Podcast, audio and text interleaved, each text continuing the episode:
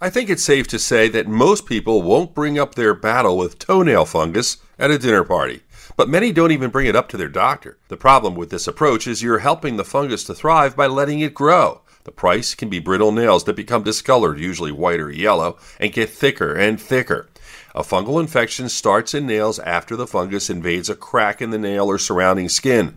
Over the counter medications can work, but it often requires an oral medication to get rid of the fungus. The best way to deal with a fungus is early treatment, trimming toenails regularly, and wearing shoes in locker room and pool areas. With your health, I'm Dr. Brian McDonough on 1010 Wins.